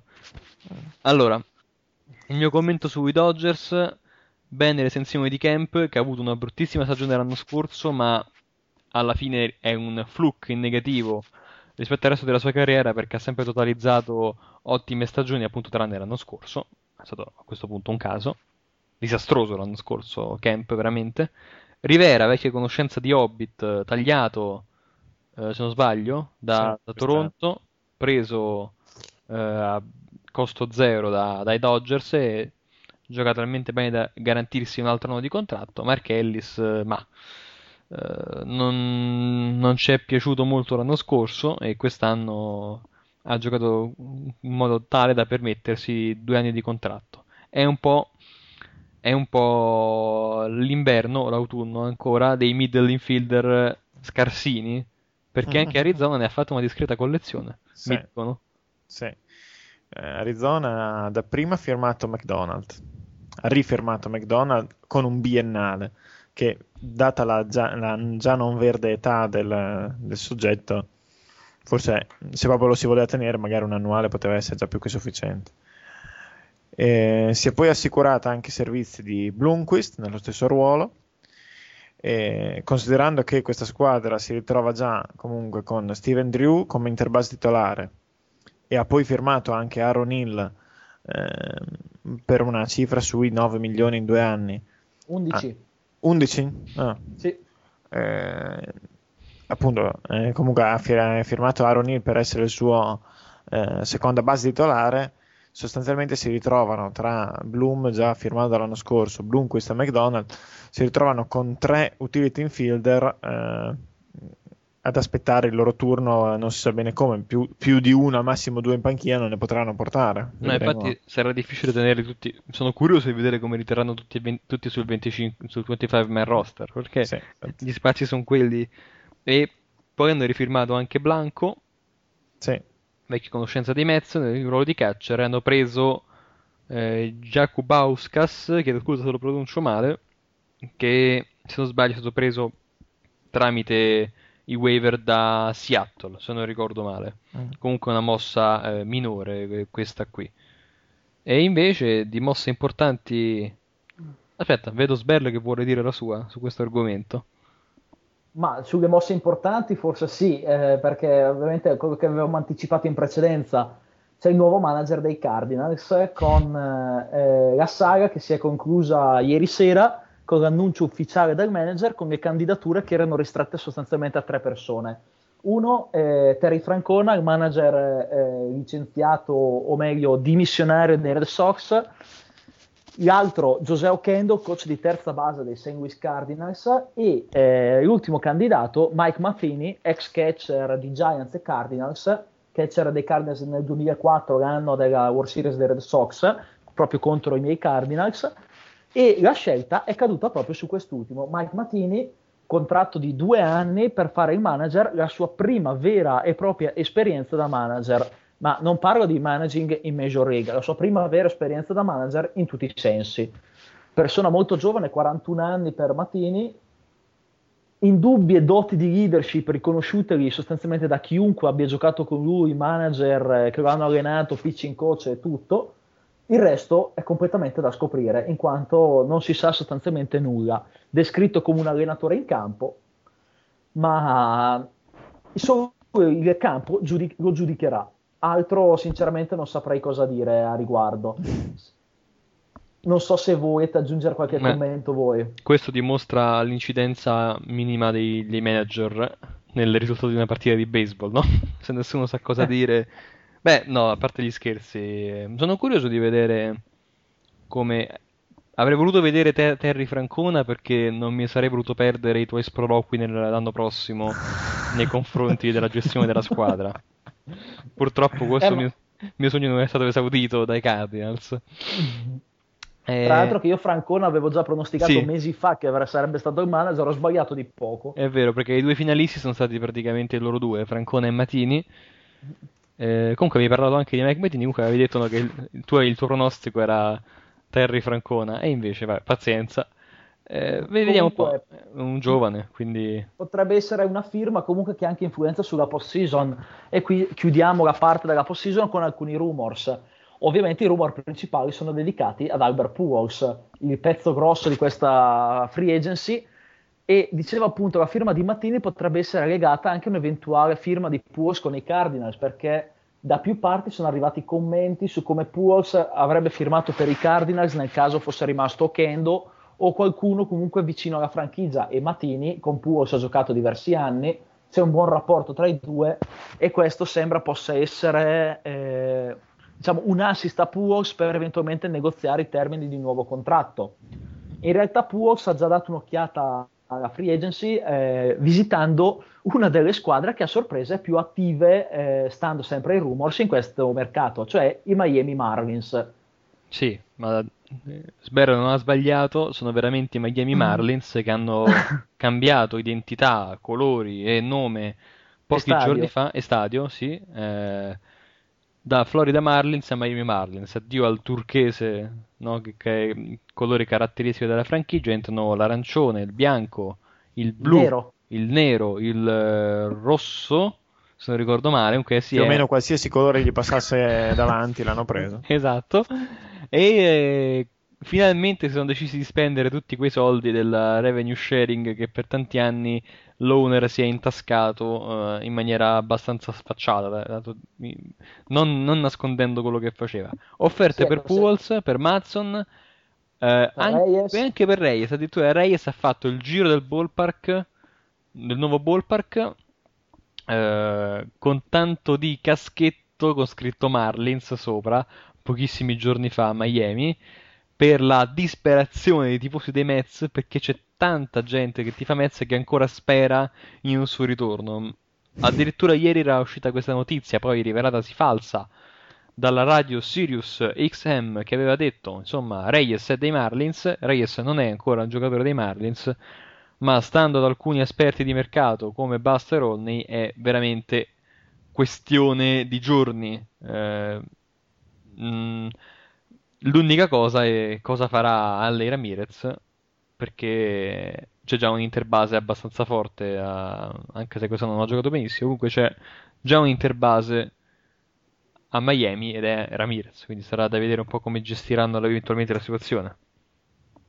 Assolutamente sì, e eh, diciamo spaventa un po' la discesa in campo di Loria perché se decidesse veramente di spendere tutti i soldi che ha messo via negli anni potrebbe fare uno squadrone da fare impallidire probabilmente anche eh, Red Sox e Yankees in quanto a payroll, sicuramente non lo farà, ma eh, è probabile che porti a casa giocatori importanti. Reyes sembra davvero vicino ai Marlins, si parla di un contratto tra i 18 e i 20 milioni l'anno.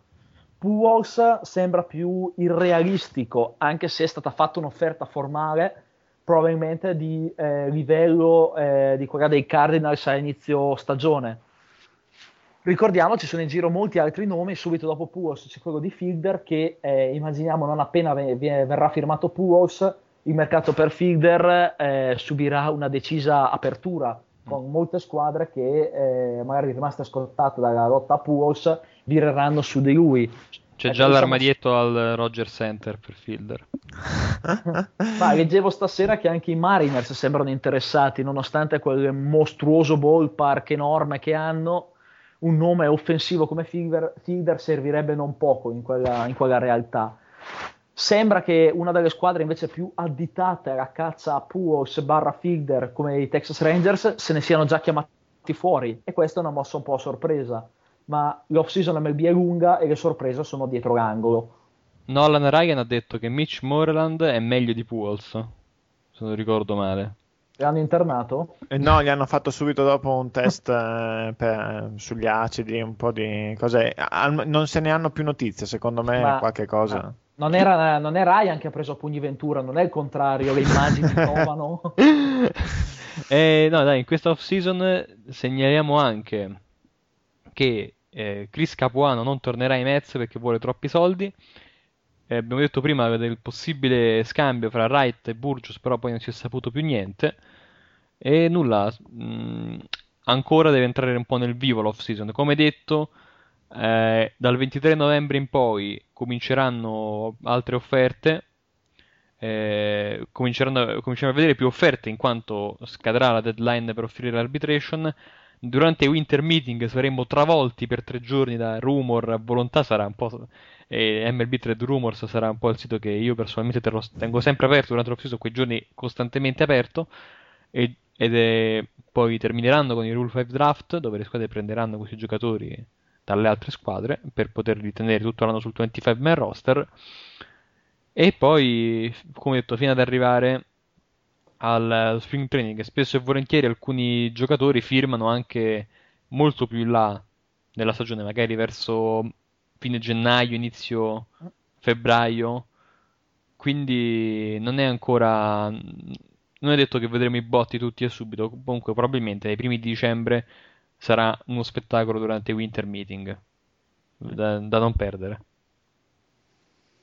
Sì, come- un po' come tutti gli anni, comunque questo qui è il periodo più mm, fermo, si, si susseguono o annunci inaspettati, oppure per il resto sono schermaglie, inizi di trattative, abboccamenti.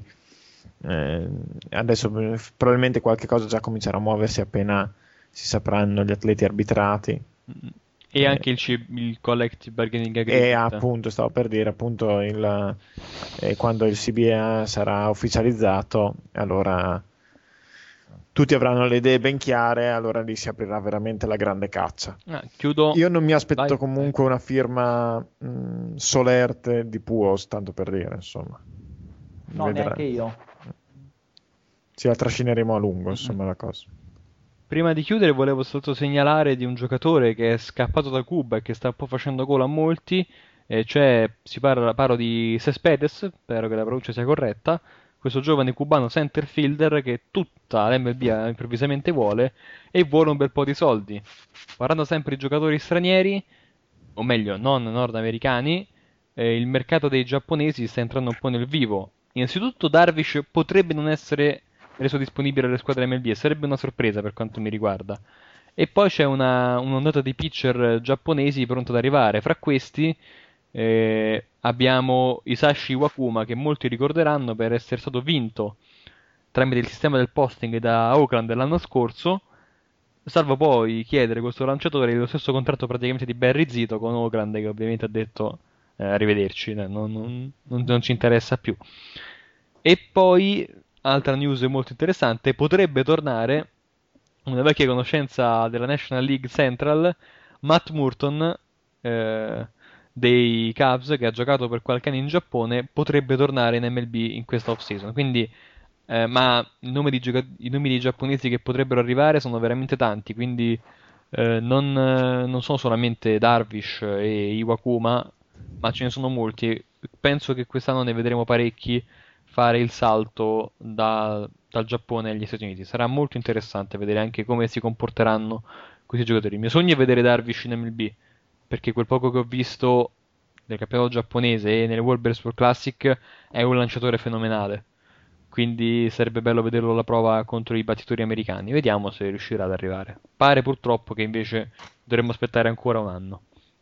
E quindi eh, vi lasciamo adesso con eh, l'ultima pausa musicale prima dell'ultima parte di trasmissione e la canzone scelta è un altro classico della musica metal, anche se si tratta di un metal melodico eh, questa volta, e dal Black Album è con Nothing Else Matters dei Metallica.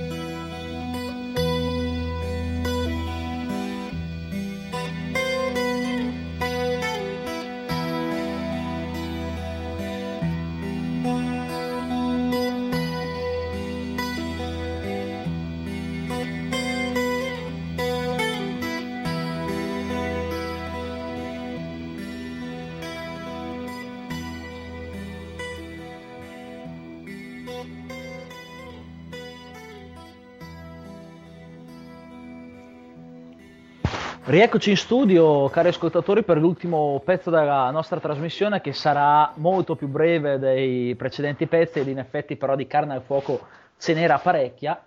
E eh, chiudiamo aggiornandovi sulla situazione eh, dei nostri ragazzi, cioè dei nostri connazionali italiani al di là dell'oceano. E eh, partiamo dal nostro orgoglio nazionale, dal, dal giocatore più famoso italiano di baseball al mondo che è Alex Liddy. Che fine ha fatto ragazzi in questa off season? Sì, Liddy prima è andato in nella Lega Invernale Venezuelana, ah, dove però non ha eh, impressionato particolarmente, ehm, forse anche provato comunque dalla stagione che è stata piuttosto lunga. E in ogni caso eh, era tornato a casa.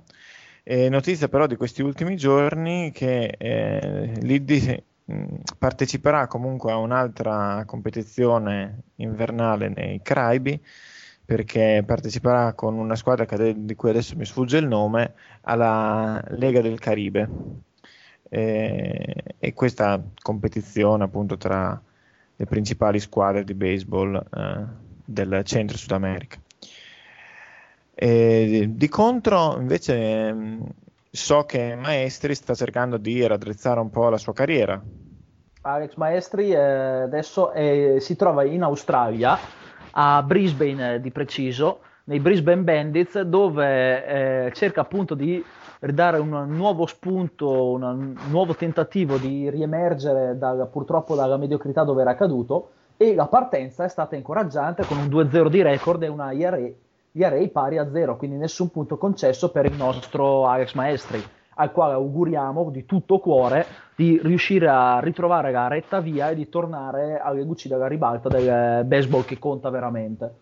Sì, retta via che auguriamo di ritrovare quanto prima a Panerati e Pizziconi, che purtroppo sono stati tagliati dalle rispettive organizzazioni di Major League, quindi purtroppo si assottiglia il numero di giocatori italiani presenti in America. Speriamo che Mineo, il ricevitore primo dei Cubs, possa far bene nella sua avventura. Comunque un, peccato per Panerati e Pizziconi perché mh, c'era una speranza che magari potessero riuscire ad arrivare in Major League e invece niente. Ricordo abbiamo anche il nostro Martone nelle, nelle, nelle minor league americane e eh, una news uscita anche un paio di giorni fa riguarda un altro italiano, Federico Castagnini, che non gioca nelle minors ma al college e eh, è passato Cre- al college di Creighton, da cui vengono draftati ininterrottamente, ci riporta il nostro amico René, eh, giocatori per la MLB da ben sette anni consecutivi. E eh, sempre René ci dice che eh, sarà eleggibile per il draft del 2012 e eh, proprio perché dovrebbe eh, compiere i 21 anni a marzo, anche nonostante sia sophomore. Poi magari in off season avremo tempo in dettaglio di entrare sulle modalità di eleggibilità del draft, ma anche a Castagnini va il nostro in bocca al lupo perché riesca a costruirsi una buona carriera eh, a livello professionistico. Bene, siamo giunti in conclusione di questa puntata numero 9. È stato ovviamente un piacere parlarvi di baseball. Non ci resta che salutarvi, quindi iniziamo con un saluto da parte di Hobbit, Ciao a tutti ragazzi, alla prossima. un altro saluto da parte di Sberl. Ciao a tutti ragazzi, ricordatevi che io sono il campione del mondo con i miei Cardinals. Bene, allora non lo, non lo facciamo più parlare, basta. Basta, e infine ok. un saluto da, da- da sottoscritto dalla squadra che sarà campione del mondo dal 2015 al 2020 in maniera ininterrotta. Ciao ragazzi e alla prossima! Ciao! Ciao.